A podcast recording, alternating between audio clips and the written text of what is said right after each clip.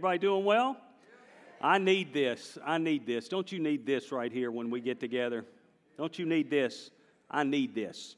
We're in such an isolated world now with all this going on. Have you heard of anything going on in the world lately? With everything going on in the world, we are uh, becoming so isolated that I need this time together, right? We don't see people enough and get out enough. We need this. And I want you to know whatever happens out there, we're going to do everything humanly possible to keep on meeting right here and to keep providing this time together because we need this. Amen. Amen. Now, we start a new series today, just a two week series, so it's going to be short, so don't blink or you're going to miss it. It's called Outsiders. We're going to do this for this week and for next weekend. Then the weekend after that, we're going to have so much fun. Uh, we're having a bilingual service with our Hispanic church. We're all going to be here together. Pastor Joel and I are going to preach in English and Spanish. That's going to be funny. It always is. We always make mistakes, so it's always really good. And then we're having baptisms on that day, and we're going to celebrate baptisms like crazy on that day, like we never had before. So you don't want to miss uh, any of these Sundays, but you don't want to miss uh, two weeks from today when we celebrate our bilingual service. But today, we the first of two messages on outsiders. Have you ever, just be honest with me this morning, we need to, we need to be honest. Have you ever just felt like you didn't fit in? Anybody? Can I see your hands if you just ever felt like I just don't fit in? Somehow I, I just I, I, don't seem to feel like I'm a part of the group. I think a lot of us struggle with that. People look at me and my wife and they think we're big time extroverts, you know, because they see us around upward, talking to everybody, shaking hands, loving on people. And I guess uh, we may have the appearance of being extroverts, but uh, I'm truly, truly, truly an introvert. I, I really, you may not believe this, but I don't love to talk to people in new situations situations. Now, here I'm at home, I'm comfortable, but if I go into a new situation, I, have str- I really have a struggle feeling like I fit in. Any, anybody other than me? Uh, my, my kids, uh, they went to a wonderful school growing up, and every year they started the year with this school picnic for everybody to get together and meet everybody. And my wife and I would go, and have you ever been in a place where just like, uh, uh, I don't know who to talk to, I don't know anybody here? Well, especially when we were new, you know, it just felt so uncomfortable. I, I think a lot of people, in, in my 20 some years of ministry, I think a lot of people, I know a lot of people struggle with insecurity and, and a sense of belonging. As I minister to people over the years, I find out that a whole lot of their struggles can be tr- traced back to just the sense of, I don't really fit in anywhere. I had a guy put it this way to me one time, and it was the most powerful expression of this I've ever heard. He said, Everywhere I go, I always feel like I'm on the outside and I'm looking through the window at what everybody else is doing. It's like I'm out in the yard and they're apart and I'm just staring in that I don't really fit in. Jesus was so powerful that he attracted outsiders to himself like crazy. He was also attracted to outsiders. I think Jesus would have been pretty tough to hang out with, to be honest with you. I think there would have been some things about him that were difficult. Uh, I think I had a friend once, and we would go out on the streets in Bible college and tell people about Jesus. And I hated to go with him because everywhere we would go, he would find the roughest, toughest, meaning, meanest looking guy in the place, and he would go right up to him and start telling him about Jesus. And I was more inclined to find a sweet little old lady and share my faith with her. But he would find the meanest looking person in the room. And everywhere we went, his name was Mike. And I said, ah, Oh, goodness. We'd go, and I'm, I know where he's going. He's going straight to that person. I get the feeling the disciples probably felt that way about Jesus. Jesus would find the most rejected, the most marginalized, the most hated, the most awkward person in any community. He would find the most awkward person in town and he would strike up a conversation with them. He went to a town one time and there's a tax collector who nobody liked. Everybody hated the tax collector. If you work for the IRS, you could probably sympathize with this guy. Nobody loves it when you tell them what you do. His name was Zacchaeus. He was a short little man, and he wanted to see Jesus so badly, he climbed up in a tree to see Jesus, thinking Jesus would pass by. Jesus does what he always does. He stops at the tree and says, What in the world are you doing up there? Come down, and I'm coming to dinner at your house today. And the whole town freaks out. Do you know who that is? What are you doing, Jesus, messing with that person? That's just who Jesus was. Now, we're looking in this series at two stories in the book of Matthew.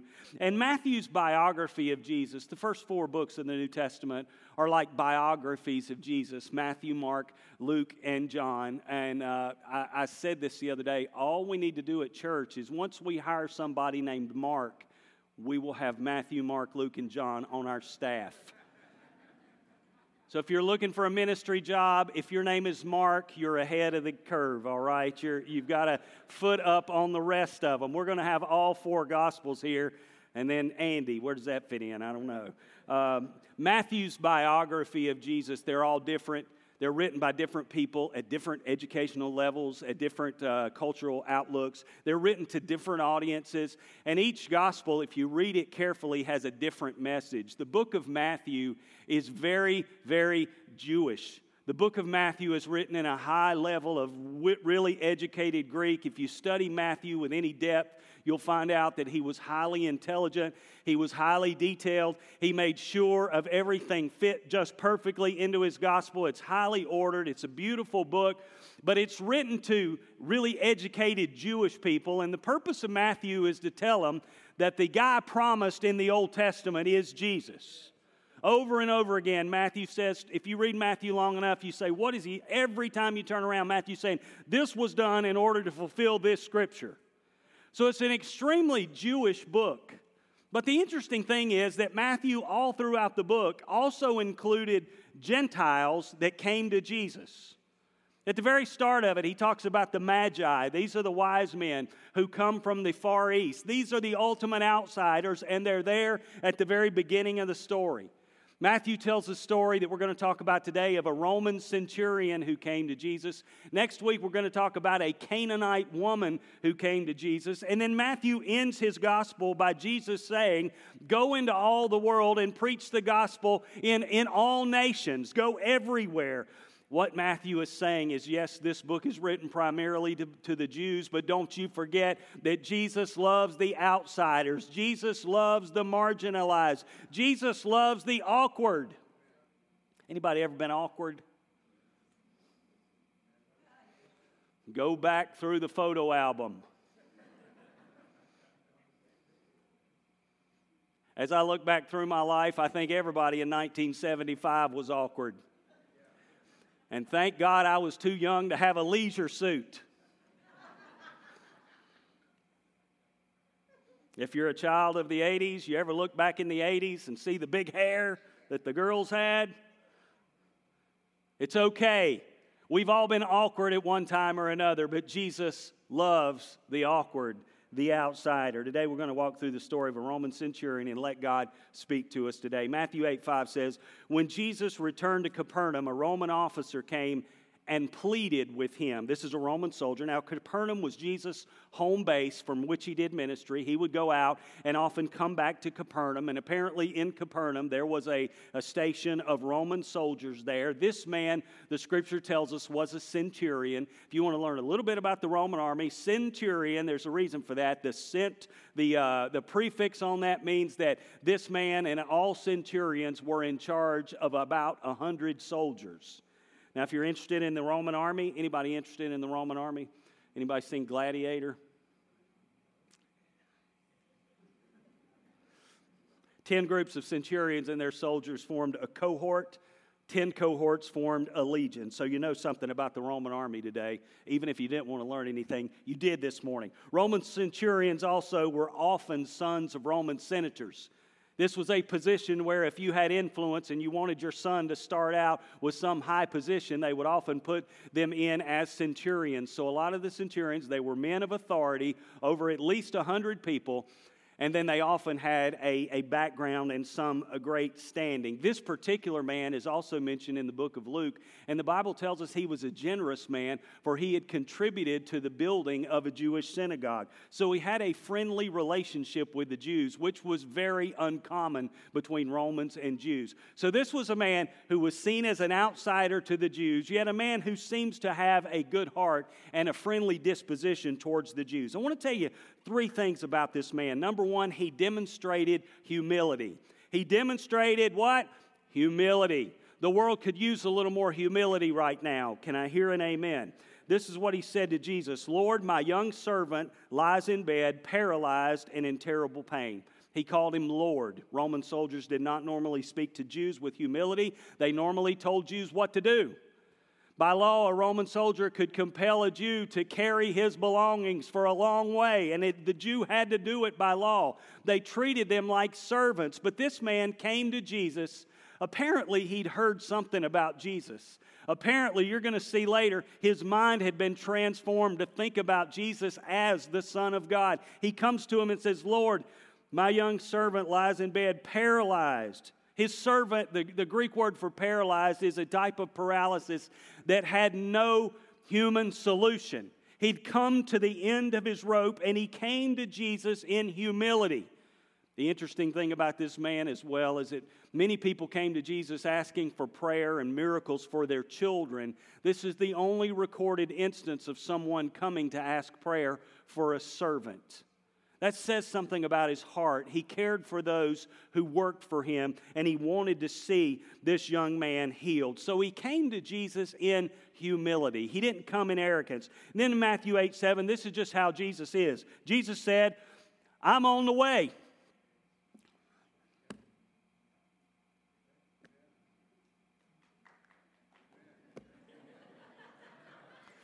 Oh, do I need to walk out and come back in again? And maybe y'all will perk up. Any of you have friends that you can call them and their answer is, I'm on the way? You have friends like that? I've got a bunch of them, and some of y'all are sitting out here right now, and I just love that. I know there are a ton of y'all that if I had a problem, I could call and say, y'all would say, I'm there. If I broke down on the side of the road, you'd be there. If I got sick, you'd be there, right? And I can say that for you too. I love having friends that just say, I'm on the way.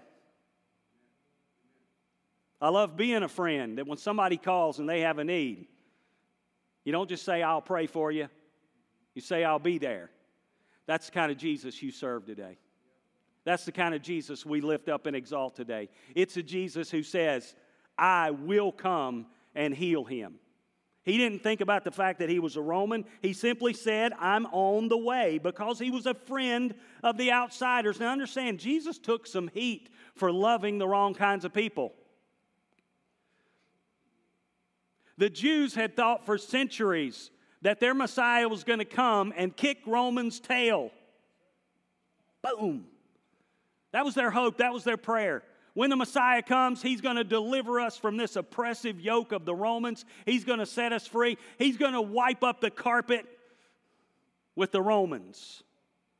And then Jesus comes and He loves and serves a Roman soldier. Don't you imagine not everybody like that? I think if we follow Jesus, we probably ought to be like Him. I think if we follow Jesus, we're going to be more like Him.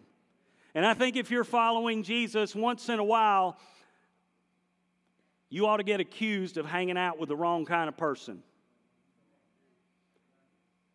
Say, well, I've got a reputation to protect. Jesus didn't. The word says he made himself of no reputation and took on the form of a bondservant.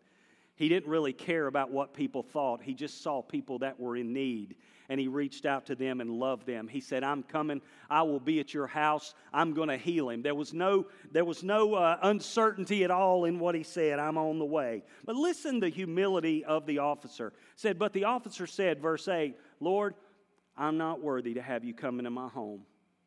Outsiders often feel that way.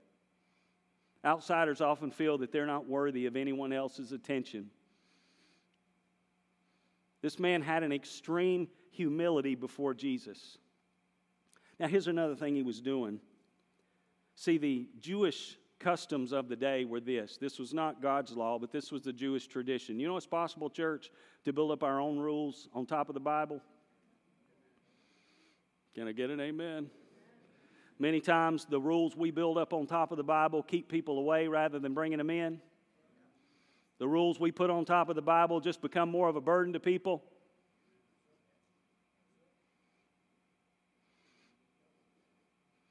I believe it was Peter who told the uh, Jerusalem council in Acts 15, he said, Listen, guys, you're trying to get them to keep a bunch of rules. We couldn't even keep ourselves. Church, I would say to you sometimes we're, oh goodness, we're putting burdens on people when we hadn't totally got our stuff straightened out yet. Can I get an amen? The rule of the day was this if a Jew, which Jesus was, went into the home of a Gentile, he was considered then unclean. So, by the Jewish traditions, Jesus was not supposed to go in this man's house. And guess what the man did? The Roman officer recognized that he would have made Jesus ceremonially unclean, and he didn't want to put Jesus in an awkward position. I love that.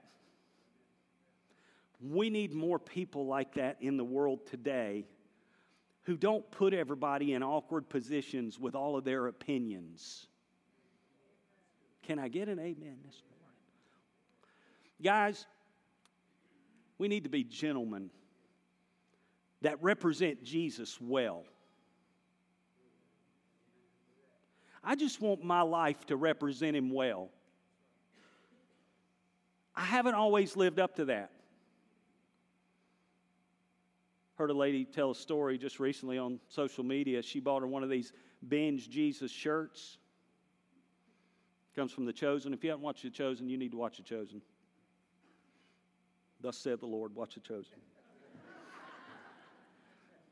you get a binge, they, they sell the shirt, binge Jesus, watch it. And uh, she wore this shirt, and then she got in line at the grocery store, and there was this couple who could not pay for who couldn't figure out how to pay and then the cashier was all messed up and she had ice cream melting in the car. And she started to get a little attitude then she looked down on her shirt. I want to represent him well.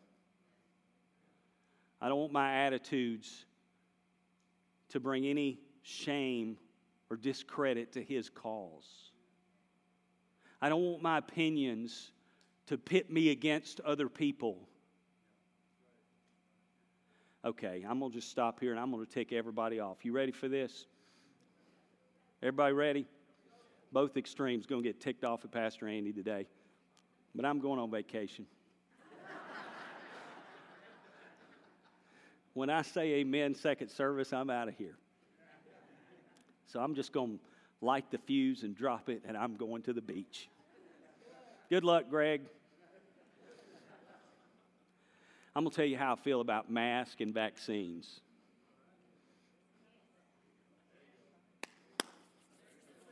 Here's what you do. You ready? Boy, some of you just sat up and got on the edge of your seats. You're like, I'm ready. Here's what you do you pray about your decision, you research your decision, you ask wise people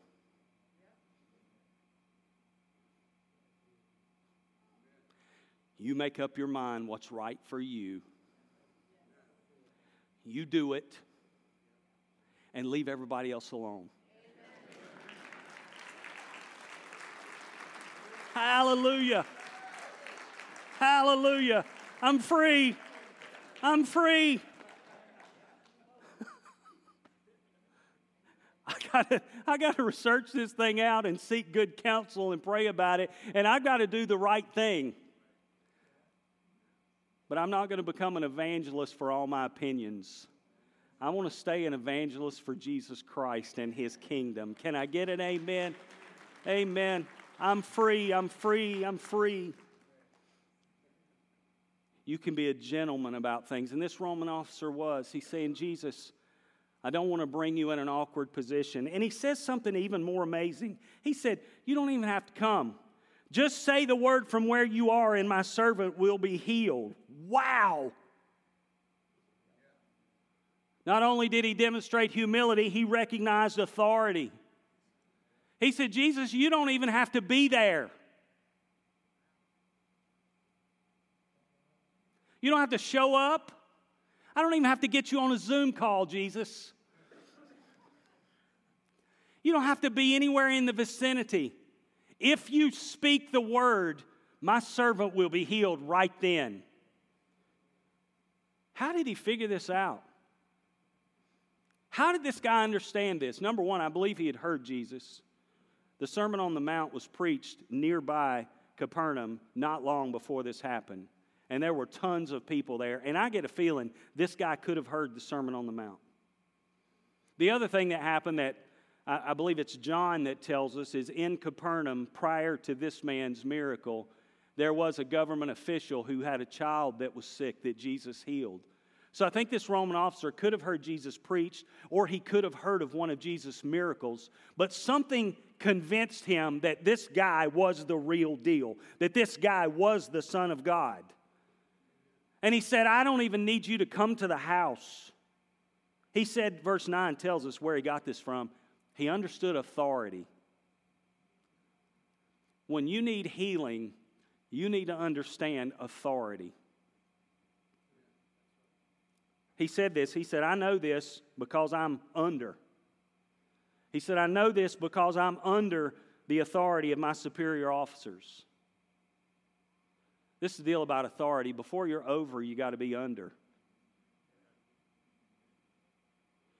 You can't take authority over much until you put yourself under the authority that's over you. In other words, don't go out there and try to cast devils out of a person if you haven't submitted your life to Jesus. A bunch of guys in the book of Acts did that. You remember that? Read your Bible. A bunch of guys in the book of Acts said, Hey, we saw Paul cast out a demon in Jesus' name. We're going to go do it too. And there were seven of them. And they went into this guy and they said, We command you by the Jesus that Paul preaches, come out. Don't do that. When you go up against a demon, you better be taking your Jesus, not somebody else's. And you better have a Jesus that you're under his authority. Because you can't exercise authority until you come under authority. Man, we love to exercise, we don't like to come under it. This guy said, The first thing I understand is I have superior officers, and when they tell me to do something, I do it. And he said, Now, because of that, I have authority over my soldiers, and I say go, and they go, or come, and they come. And when I say do this, they do it. That's what authority is. How many here have been in the military? Can I see your hands? Military service all over this building. Can we give a big hand of appreciation to our military? Love y'all, appreciate y'all.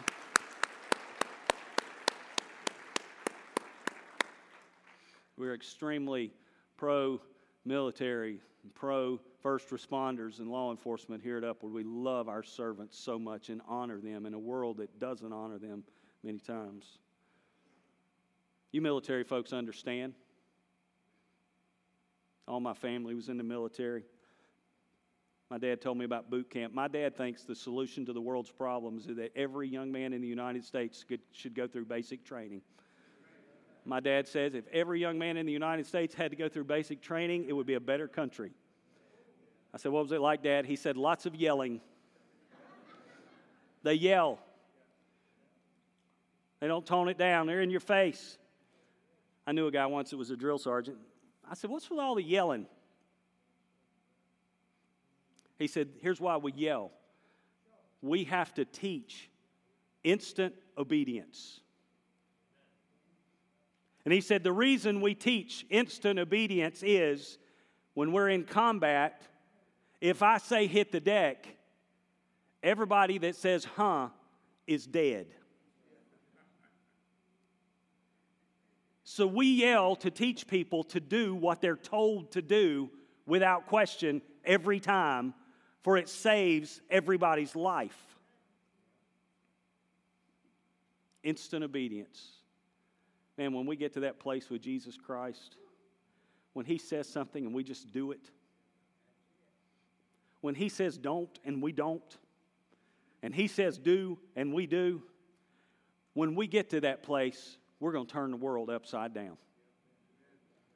When the church gets to a place of just instant obedience to Jesus, the world is never going to be the same when those people get out in it.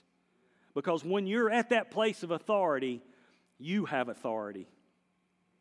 When you're under his authority, you have authority in your world.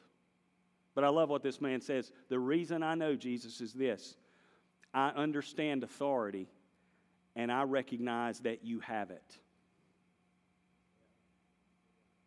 I recognize that you're in control. That is something that I believe God is saying to us right here today, as much as anything He's saying to us. He's talking to us about outsiders, but I think God is saying this Church, have you forgotten that I'm in control? Have you forgotten that I can speak the word and things have to change? Do you understand, friends, here today? We serve a God who said, Let there be light, and there was light. We serve a Jesus who was in the middle of the boat with his disciples in a storm. By the way, after the bilingual service, we've totally changed everything up. God's given us a series called How to Sail Through Stormy Weather. And we're going to sail through some stormy weather together after that, okay? We're going to do five weeks of that, and we're going to learn how to sail through a storm and be victorious. Jesus is in the boat with the disciples. Storm comes up, Jesus takes a nap. See, the other thing about Jesus, every time you needed him, he's asleep or he's off praying. Every time we need him, somebody's got to go find him, and half the time they're waking him up. I love the shirt that I saw recently said, Be like Jesus. Jesus took naps.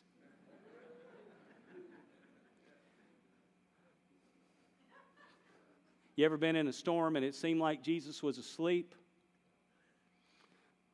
Tell you why, he's not afraid of it. Jesus got up, they woke him up, he gets up, yawning probably. And he looks at the storm and he said, Peace, be still. And the storm stopped.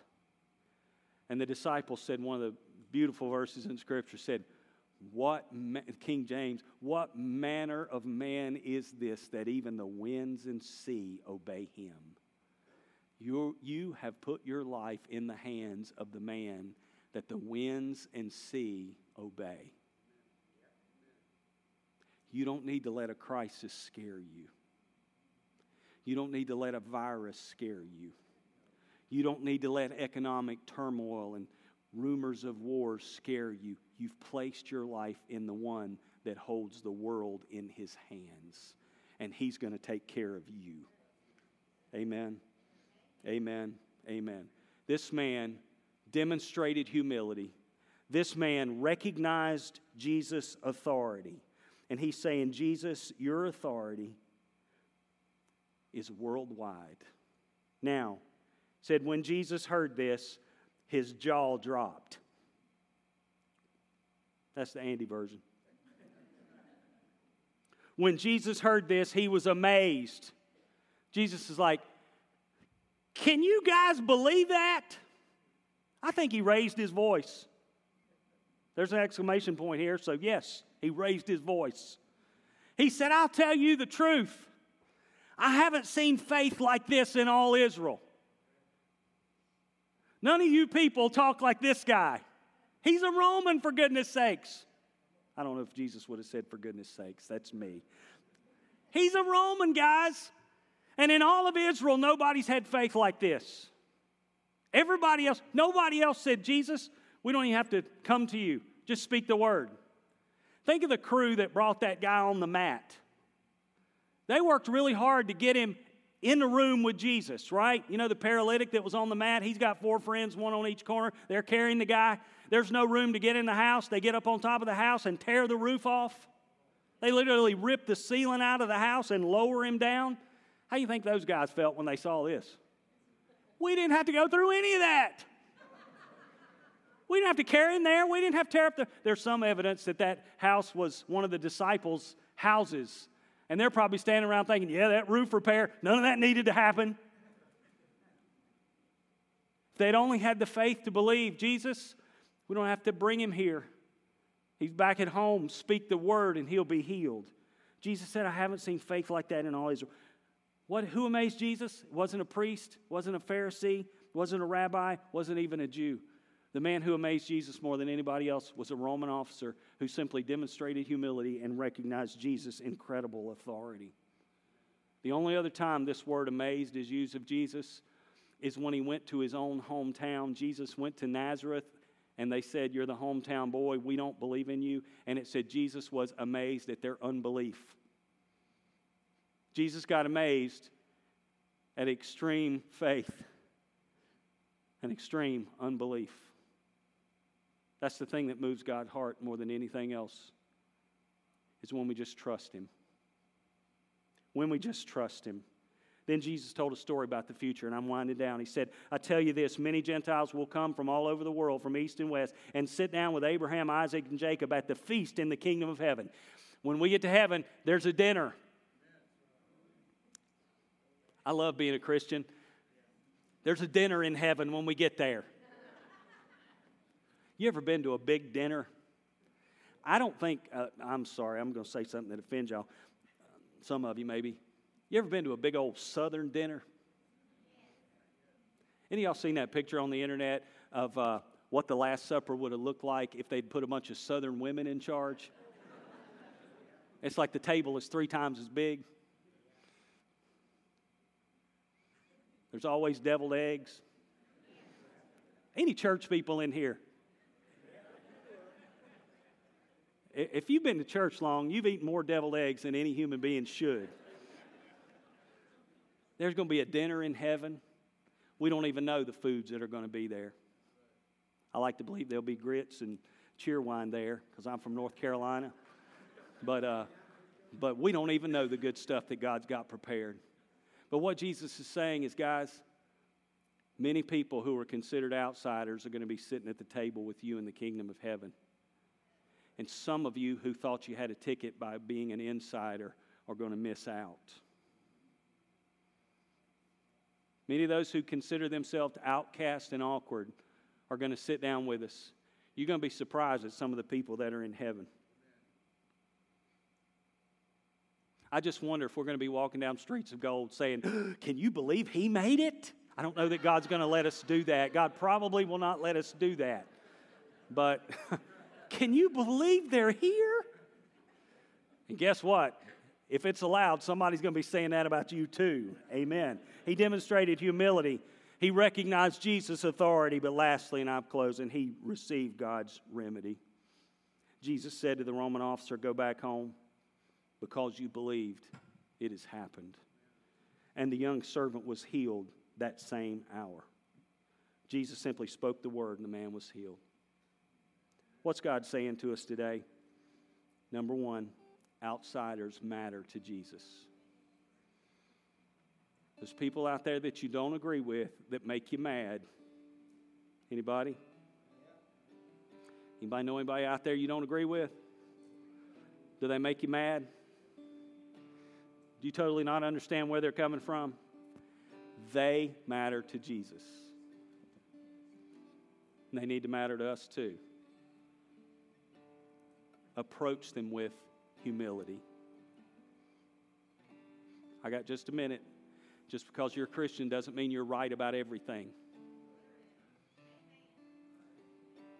Just because you're a Christian doesn't mean you know everything. Just because you're a Christian doesn't mean everybody wants to listen to you.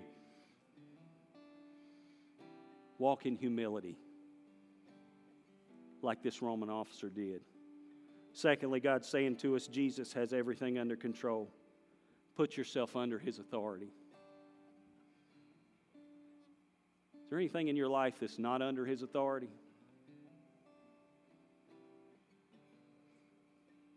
You know, when you're little, anybody little, and you at night you want to get under the covers because monsters come around.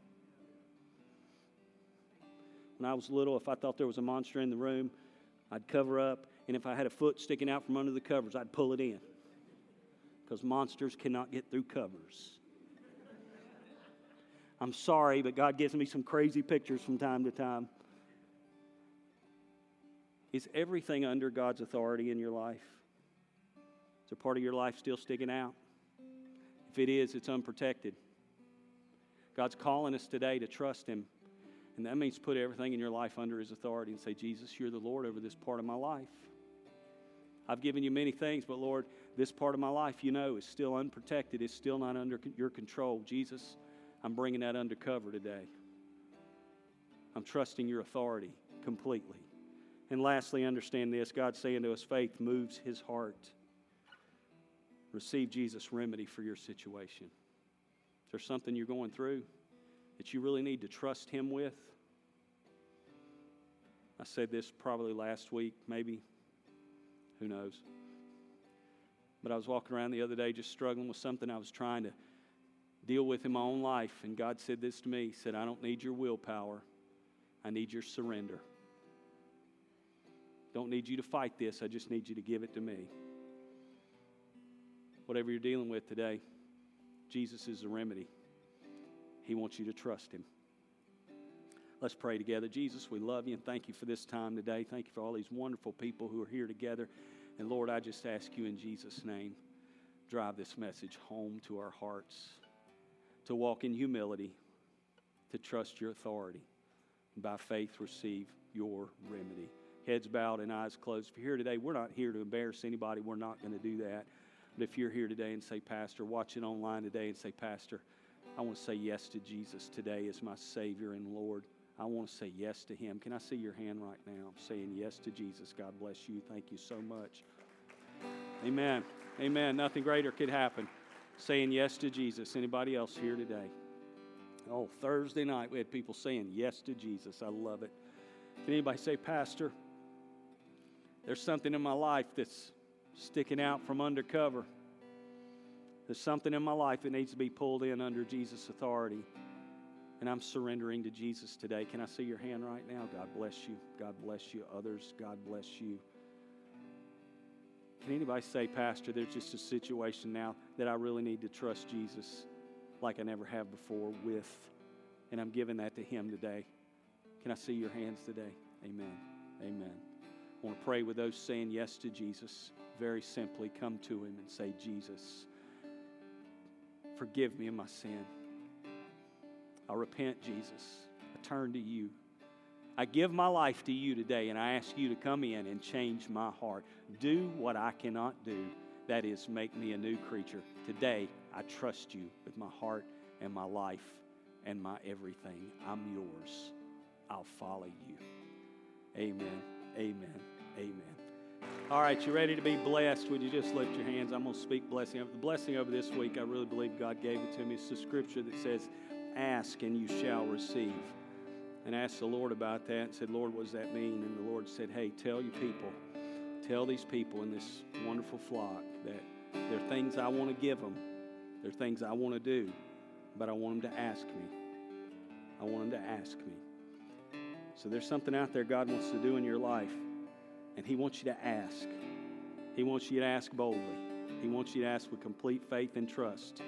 And as you ask Him and as you trust Him, He's going to bring some things to pass that are going to amaze you. I truly believe that. I speak that blessing over you. Ask, and you shall receive. Now, with the authority of Jesus Christ and in the power of His Holy Spirit, I commission you to go out into your world as soldiers of the cross, as soldiers of the kingdom, and witness Jesus. Show it Jesus. Tell your story. Make Him known this week. Amen and amen. Love y'all. Thank you for being here today.